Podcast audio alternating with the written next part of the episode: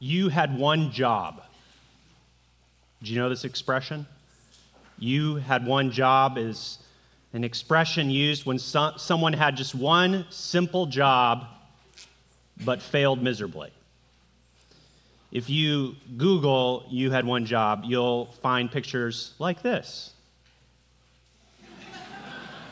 I've provided a sampling of images, spent a lot of time selecting these. No.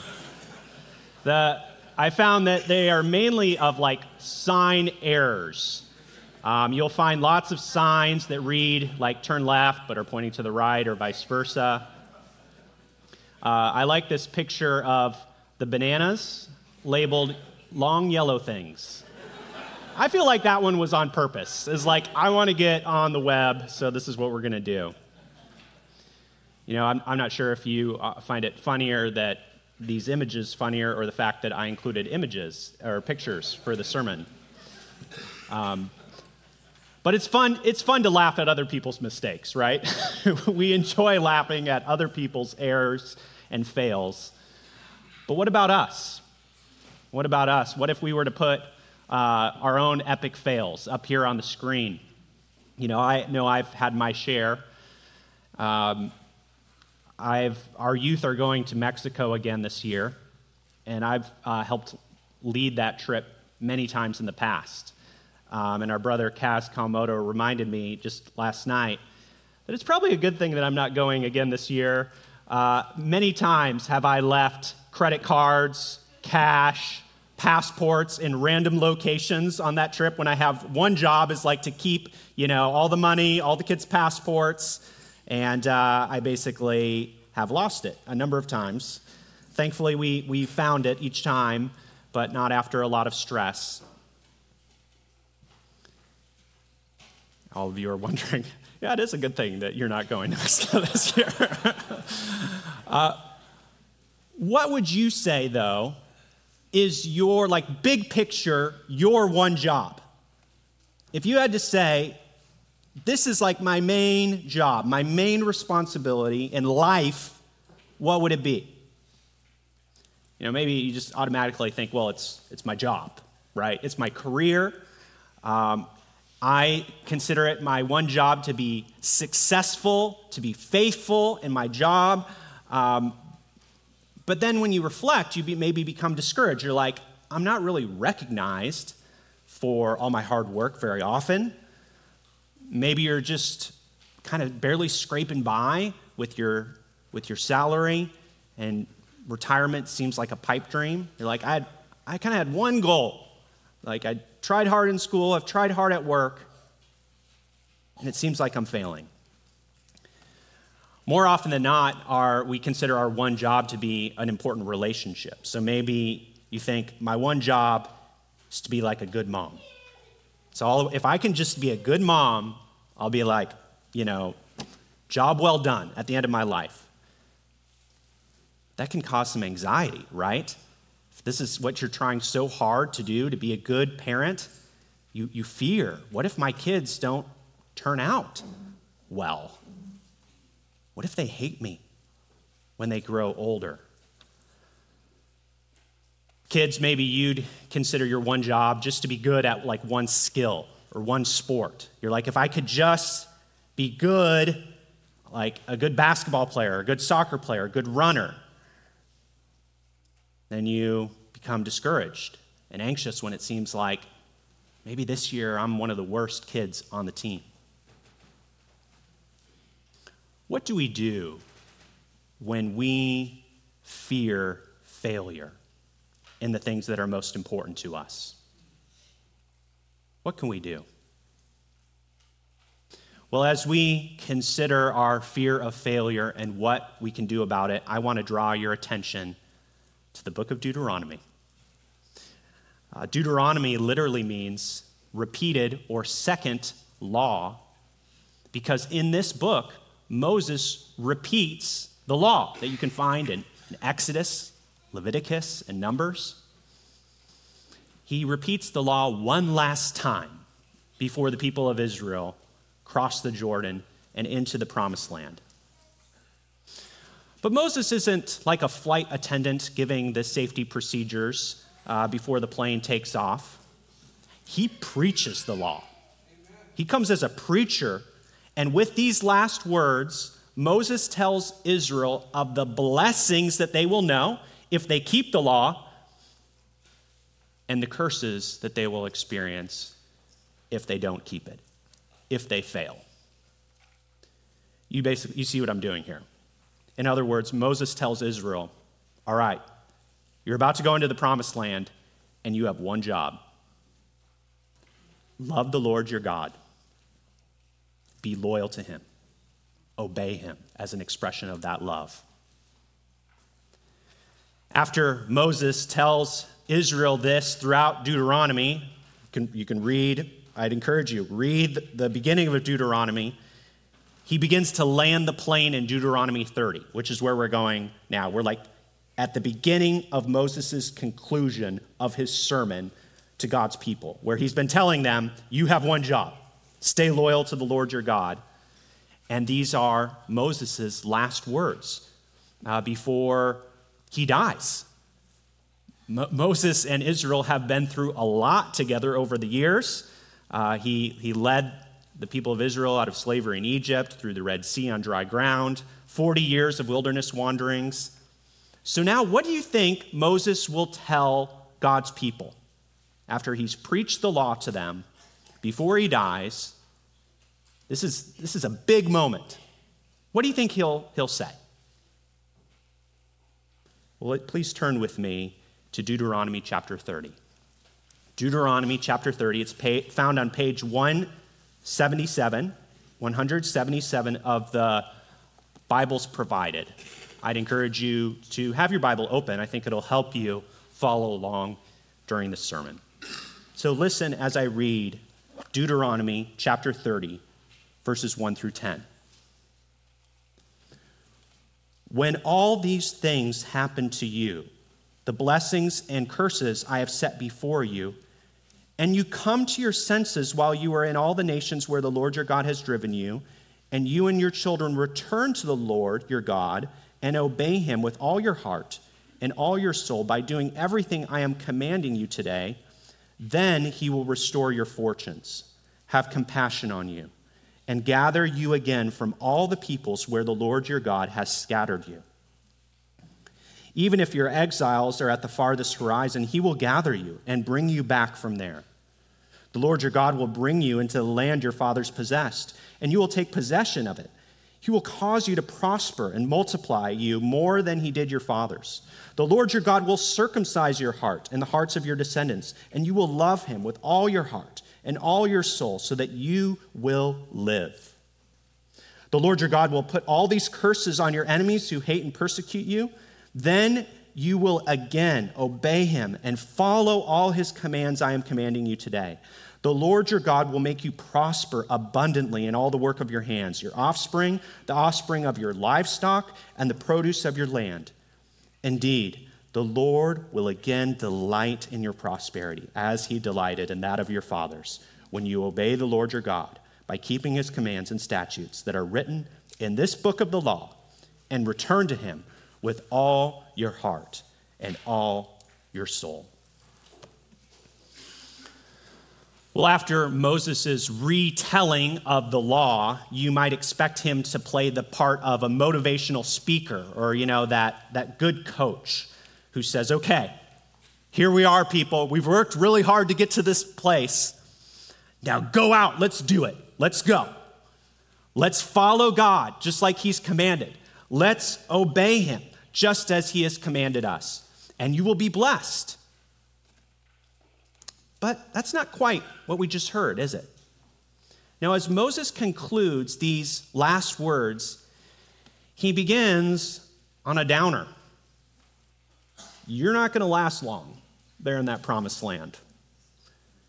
But when you come to your senses and return to the Lord, He will give you the one thing you need most. And Hinson, brothers and sisters, like Israel, thousands of years ago, we need to embrace the fact that we had one job and we failed. we are failures. But in God's kindness, the Lord promises to do the one thing that we cannot do for ourselves. So, this morning, I've got some good news for spiritual failures. The Lord promises the one thing necessary. The Lord promises the one thing necessary. But that one thing doesn't come maybe how we would think. Let's consider together the counterintuitive nature of God's promise and our response in three steps. So we're going to walk through these 10 verses in three steps. First, not if, but when. Not you, but him. Amen. Not duty, but delight. Not if, but when. Not you, but him. Not duty, but delight. That's the roadmap. My prayer is that you will know your need of the Lord this morning and that you will return to him and see how good he is and how he delights to welcome those who return to him. That's my prayer for us. So, first, let's consider not if, but when, in verses 1 through 2. I'm going to read those verses again. When all these things happen to you, the blessings and curses I have set before you, and you come to your senses while you are in all the nations where the Lord your God has driven you, and you and your children return to the Lord your God and obey him with all your heart and with all your soul by doing everything I'm commanding you today. Do you see how Moses is speaking of Israel's failure as if it is a foregone conclusion? It's not a matter of if you rebel against the Lord and are cast out of the land, it's when. I mean, there will be blessings too. So there will be this golden era in Israel with, under King David and uh, the first part of King Solomon's reign. You have Josiah, so you have some good, good times. These, they will know some of these blessings. But the emphasis here in verses 1 and 2 is they're back outside the land. They're, they're, they know the curses that Moses has just given in chapter 28. Again, this is not the message of empowerment and hope that Israel was looking for right before they crossed the Jordan to go into the promised land, right? Uh, they were hoping for some rah rah, you know, like this is going to be great. But the focus here in verses 1 and 2 is not just on the circumstances. It's not just where they are physically, but where their hearts are at spiritually with the Lord. Did you see that? The, pa- the passage is not so much about the screw ups that Israel will be. No, Moses is telling them what's going to happen inside their hearts when they are outside the land. Did you catch that in verse 1? They will come, you will come to your senses. They'll, they'll say, What were we thinking? What was going on inside of us? And then look at verse 2. They will return. Did you catch that word? Return to the Lord and obey him wholeheartedly. Moses is describing Israel's future repentance in verses 1 and 2. This, this language of coming to your senses, this language of returning to the Lord God wholeheartedly in obedience. That's, that's repentance. That's how the Bible talks about repentance. They don't, and they won't just, so repentance is not just like recognizing that you're a failure and be like, oh, yeah, I'm such a, I, I, I screwed up again. No, they, they, the, Israel doesn't just say, oh, too bad for us. Let's just have some more Babylonian wine while we're here, make the best of it. No, uh, they wake up, they come to their senses. They realize we had one job and we failed. And then they return to the Lord in obedience. This is what repentance was thousands of years ago, and this, friends, is what repentance is today. It's a wake up. It's a, a coming to our senses. It's a turn from, from self, rebellion against God our Maker, and returning to the Lord in obedience. I just want to be clear about what's going on here. Uh, Moses' last words are not just for the children of Israel who are standing right there in front of him, as he's given essentially the sermon to them. It's not just for them. Moses is talking about what will happen generations later. and these words would be read by the exiles of Israel as they suffered outside of the land of promise. What effect do you think it had on, on those children of Israel then? And what effect have these words had on the many who have wandered from God over the years? They realize, maybe not just by their physical circumstances, as they look at their life around them, but they look, they examine their heart and they realize, how did I get here? Why have I wandered from such a good God like I have? Perhaps that's you this morning. Uh, you've been living your life your own way, if, you, if you're honest. You've distanced yourself from God. You know, you may be very aware of what's right and what's wrong. You might be very aware of the sins of others. You may even physically come to church, read the scriptures every now and then.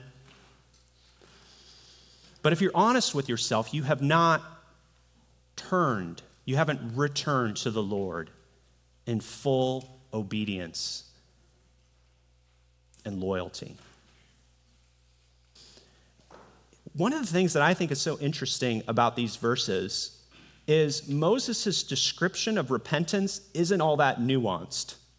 He doesn't say, you know, you, you, you kind of wake up. You, you kind of come to your senses and you'll be like, oh, you know, I haven't been as good. I've made a lot of mistakes. You know, I haven't been as good as I sh- maybe should have been. He doesn't say, yeah, when you, when you return to God, you'll obey him most of the time.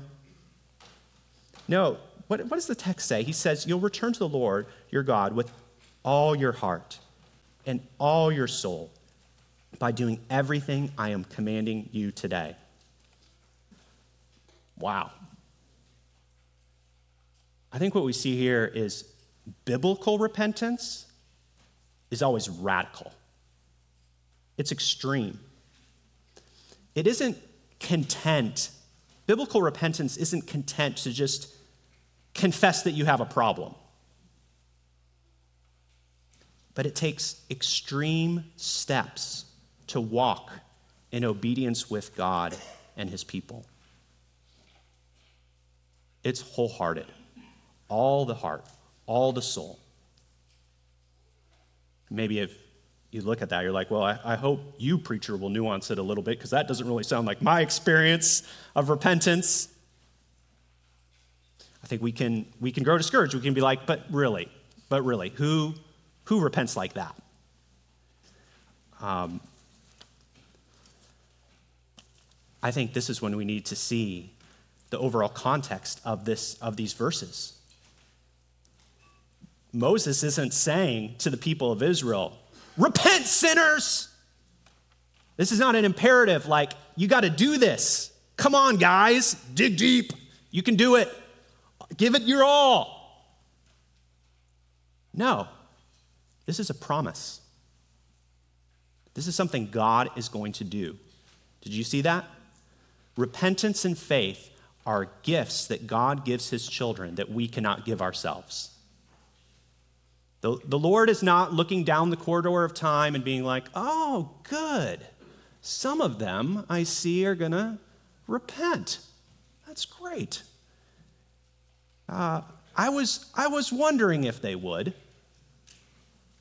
No. This is a promise secured by the Lord Himself. The one who scatters his people is the same one who gathers them back, not just physically, but spiritually. So, don't be discouraged by your weak repentance, Christian. Don't be discouraged. Ask God to do for you what you cannot do for yourself. If we look at ourselves, all we see is at times weakness, failures, but ask God, even now, you can ask Him, give me a heart wholly for you, wholly committed to you. Uh, ask God to wake you up. And all who are His God promises to do this. This is a promise for what God will do for his people. I think we should be encouraged by that today. Uh, the Lord will not lose any that are his. He's, he's not up there wringing his hands, hoping that we repent. He gives us the gift of repentance. So, what we see here in Deuteronomy, in just the first two verses, is that God promises he's going to bring his children back. Not even our rebellion, not even all our weaknesses and failures can stop what he has in store for those who love him. It only makes sense that it is not a matter of if God will keep his promise, but when. Because God's promises are not dependent on us, but on him. And that's what we're going to consider more of in the second point. Not you, but him. We see this in verses 3 through 8. I'm going to read those verses again. Then, this is after they've been restored, after they've turned back to God, then he will restore your fortunes have compassion on you and gather you again from all the peoples where the Lord your God has scattered you. Verse 4 Even if your exiles are at the farthest horizon, he will gather you and bring you back from there. The Lord your God will bring you into the land your fathers possessed, and you will take possession of it. He will cause you to prosper and multiply you more than he did your fathers. The Lord your God will circumcise your heart and the hearts of your descendants, and you will love him with all your heart and all your soul, so that you will live.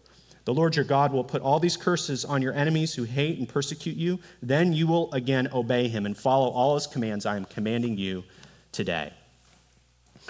We have considered so far that the Lord's promises are not conditioned upon our obedience. Rather, our repentance is a response to his promise.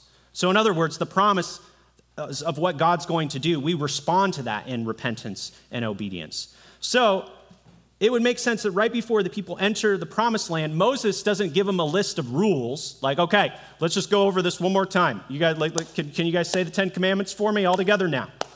No. I mean, that's in Deuteronomy as well. But again, he's landing the plane here. He's concluding. He's, he, he's saying, he's not giving them a list of rules, he's giving them a list of promises. Did, did you notice that in verses 3 through 7? It's not what they need to do. Verses 3 through 8 are what God is going to do. Who's the subject of all these sentences? Who restores the fortunes of Israel? Who has compassion gathers those he has scattered? Who brings back the people into the land? Yeah, the leading actor in this text uh, needs no help from us and little introduction. He is the Lord your God. He's the main mover, he's the one who holds all the cards, he's the one who's sovereign over all. And to what end? Like, what, how is God using all that power? For what purpose?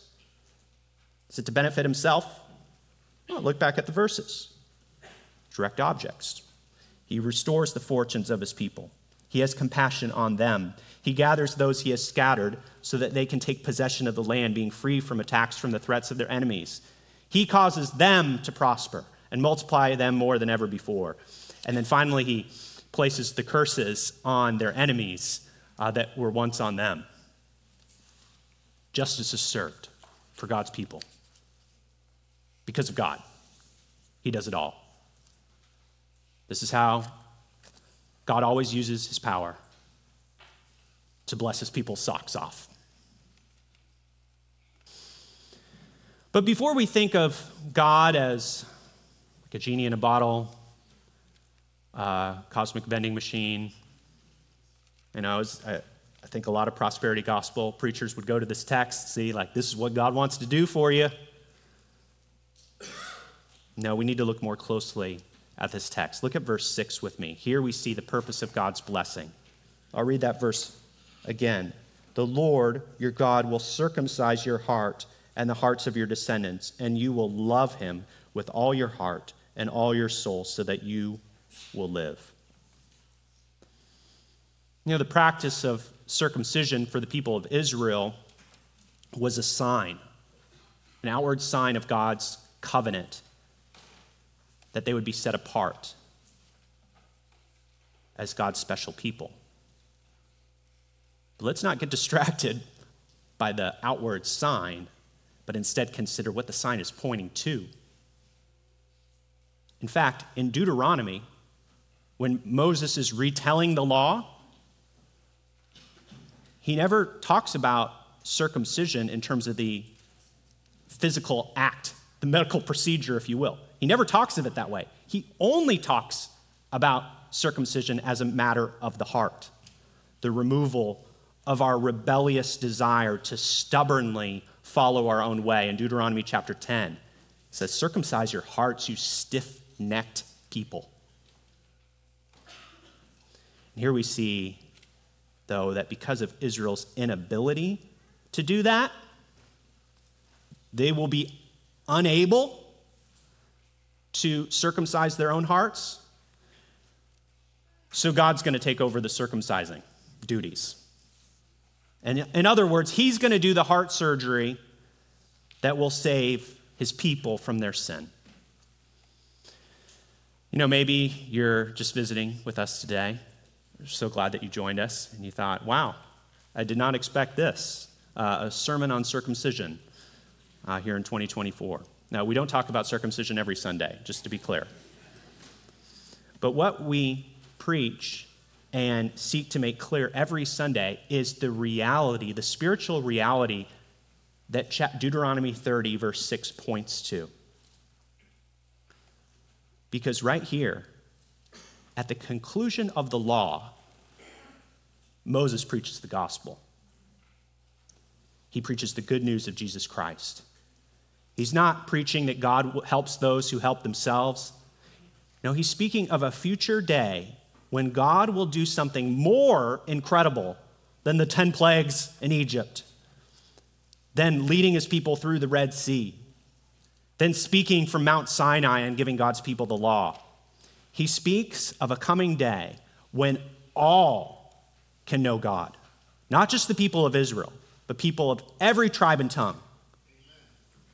No matter your religious background or lack thereof, no matter what you've done in the past, no matter what you think of yourself, God has sent his spirit so that you might have a new heart that puts your confidence in God's Son and not in yourself. That's what Moses is talking about. Jeremiah and Ezekiel will pick up this promise, talk about this new covenant this new heart. God will replace that heart of stone and replace it with a heart of flesh. That is a heart that responds to God's Spirit, it's sensitive to the Holy Spirit.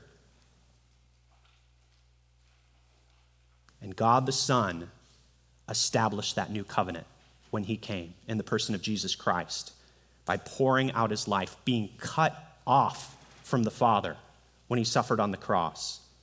The Son became cursed in our place, in the place of sinners, and rose again so that you and I could have this heart that rejoices in our repentance, that rejoices in turning from our sin and turning back to God in love and obedience. Kids, this is for you too. God isn't concerned as much with your he's not concerned with your outward behavior as much as he's concerned with your heart. You know, I'll be honest with you kids. I I know what it's like to grow up in the church and know what's expected of me. And and as a pastor, I can know what I need to say and how I need to act in, in order to look like a good Christian.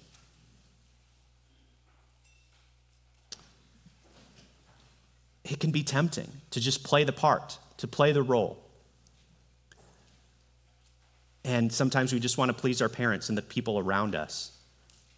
But what we want most for you, what the Lord wants, is not just your outward good behavior. The Lord wants your heart. And He promises to give that to all who come to Him in faith, who humbly come to an end of themselves and say, I need help. I have a heart that on its own is set on just serving me and just being concerned about me. But the Lord changes us from the inside out. The sign that God has changed our hearts is not just rule following. Look and see in verse 6 what the sign is that someone has had this medical procedure on their heart. And you will love him with all your heart and all your soul so that you will live. You know, once again, just like we considered in verses 1 and 2, that can raise some doubts in our hearts. We're like, do I really love God like this? Now, it can be easy to become insecure when we hear these words. But once again, take comfort in who is doing this. Who is it who acts for our good? It's the Lord alone. So let's let go of our self justification and self doubt and instead put your confidence in the Lord who does the work. If He is your God, you are secure in Him. As Robert Murray M'Cheyne has said, and I have said from this pulpit many times, for every one look at yourself, take 10 looks at Christ. You need no longer judge yourself by your feelings, by comparing yourself to others, or by the way that the world judges. Call on the Lord and ask Him to do what you cannot do for yourself. And then verse 8 comes along it doesn't beat us over the head and say, okay, now do better in obedience. It speaks of one whose heart has been made new, a heart that's been changed. When the Lord gives you a new heart, then you will again obey him and follow all his commands I'm commanding you today. So, friends, hear me clearly. This sermon can't make you love God more. This church actually can't make you love God more. You won't please God by trying really hard uh, to be a good Christian, a good person. Uh, even for the most self controlled, most focused, disciplined person in this room, you can't please God. You can't love Him unless the Lord gives you a new heart, unless the Lord does this work in you. You know, this hits close to home. My, uh, I grew up in a great Christian family, as many of you know. My, my parents were the genuine article, people who, who truly loved the Lord, loved the church, loved God's word. And I was so blessed to grow up in, in really good churches where I, I heard the gospel every Sunday. And I'm the oldest of four, and my, my, young, my youngest sibling, my sister Anna, um, she was right there with us, you know, in church every Sunday.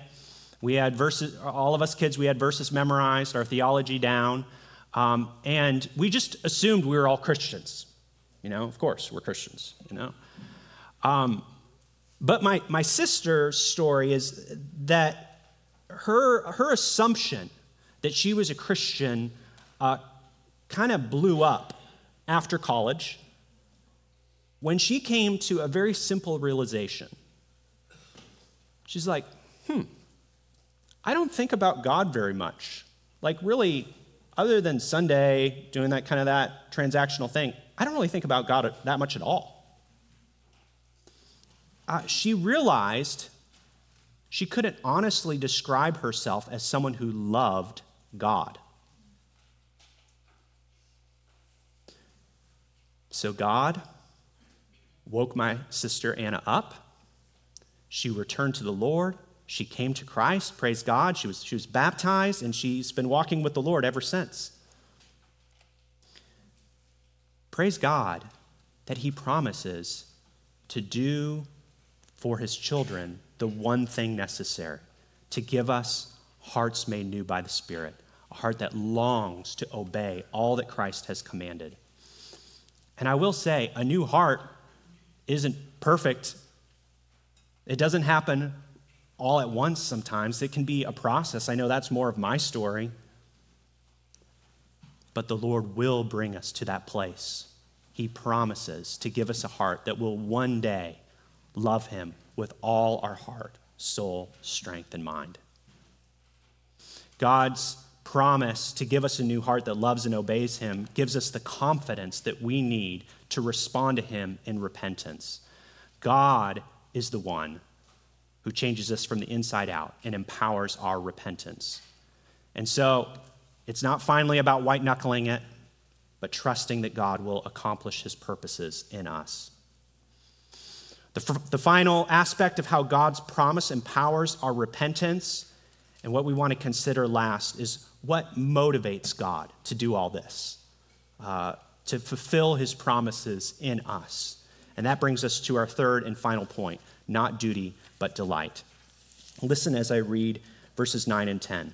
The Lord your God will make you prosper abundantly in all the work of your hands, your offspring, the offspring of your livestock, and the produce of your land. Indeed, the Lord will again delight in your prosperity, as he delighted in that of your fathers, when you obey the Lord your God by keeping his commands and statutes that are written in this book of the law, and return to him with all your heart and with all your soul. You know, after maybe considering verses 3 through 8, you might conclude, well, okay, I just got to let go and let God. Just fully surrender to him and uh, we'll be good. I don't have to, I just don't need to worry about my sins. But here in these last few verses, we see that the, it's a little more nuanced than that. Uh, it's the Lord's delight to bless his people, and therefore it must be our delight. The way we respond to his delight is by, by delighting in obeying him. But the focus here is God's delight. Did you see that? In verse 9, we see that the Lord plans to bless his people once more after they return to him. Just as God had delighted to rescue his people out of slavery in Egypt, so the Lord plans to rescue his people spiritually and bless them in great prosperity. You know, let me just briefly illustrate uh, how the Lord takes delight how he takes joy in blessing his people by just an illustration of contrast, okay? So let's say I was a father who worked really hard to provide for my kids and my family. You know, I was, I was making sure, I, I was like, you know, I have one job. I'm gonna provide for my kids. I'm gonna, I'm gonna read the Bible with them every night. I'm gonna pray for them. If they have, uh, if they have answers to questions, I'm going to, I'm gonna give them a good answer. I'll be that model father.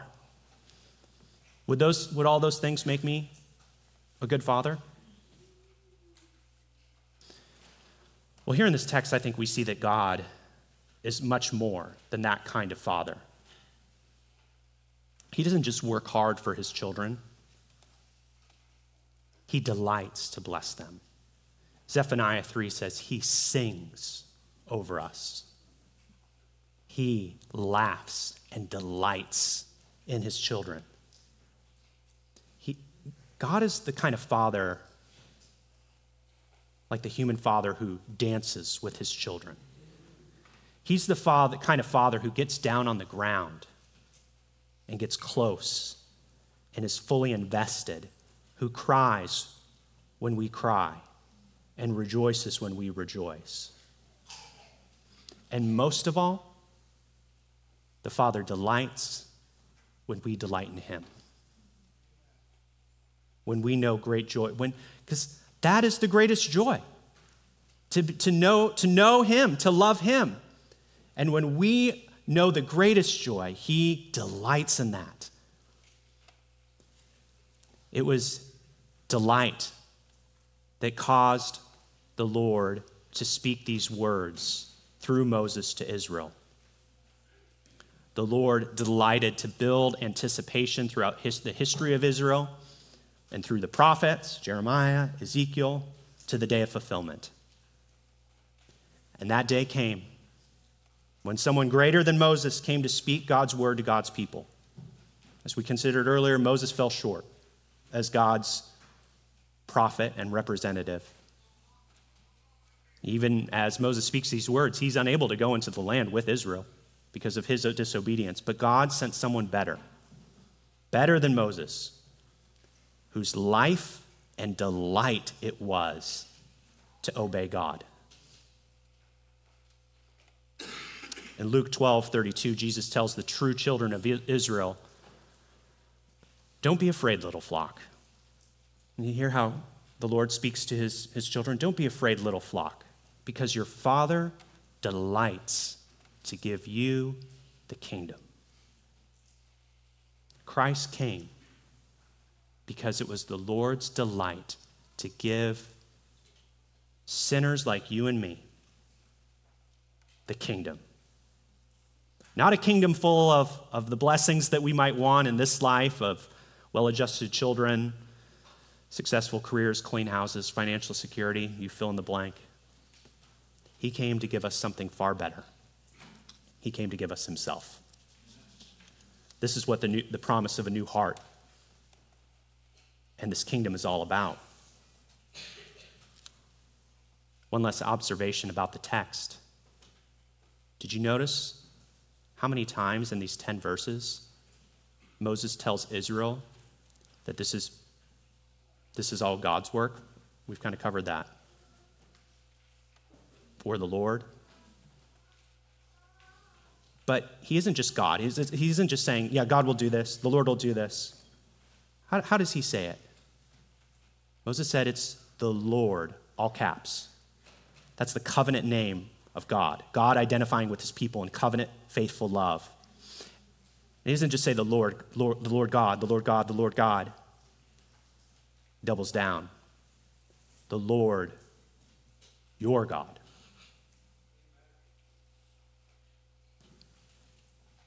Friends, if that was true for Israel, how much more true is it for us who are in Christ? The Lord is our God, in Christ Jesus our Lord. So we might feel like spiritual failures today, and we are. We had one job and we failed miserably. We, we we turn from God and all his goodness and all his grace, and we went our own way.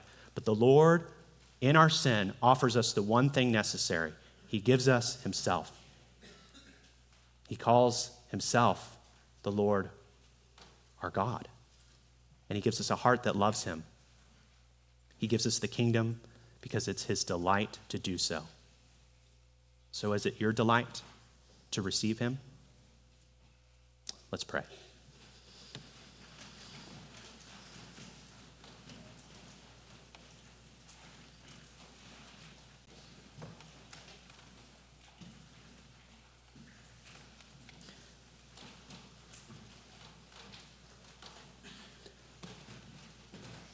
Heavenly Father, we praise you.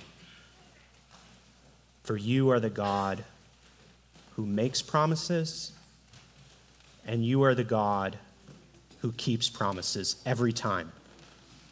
Lord, not one of your promises have failed.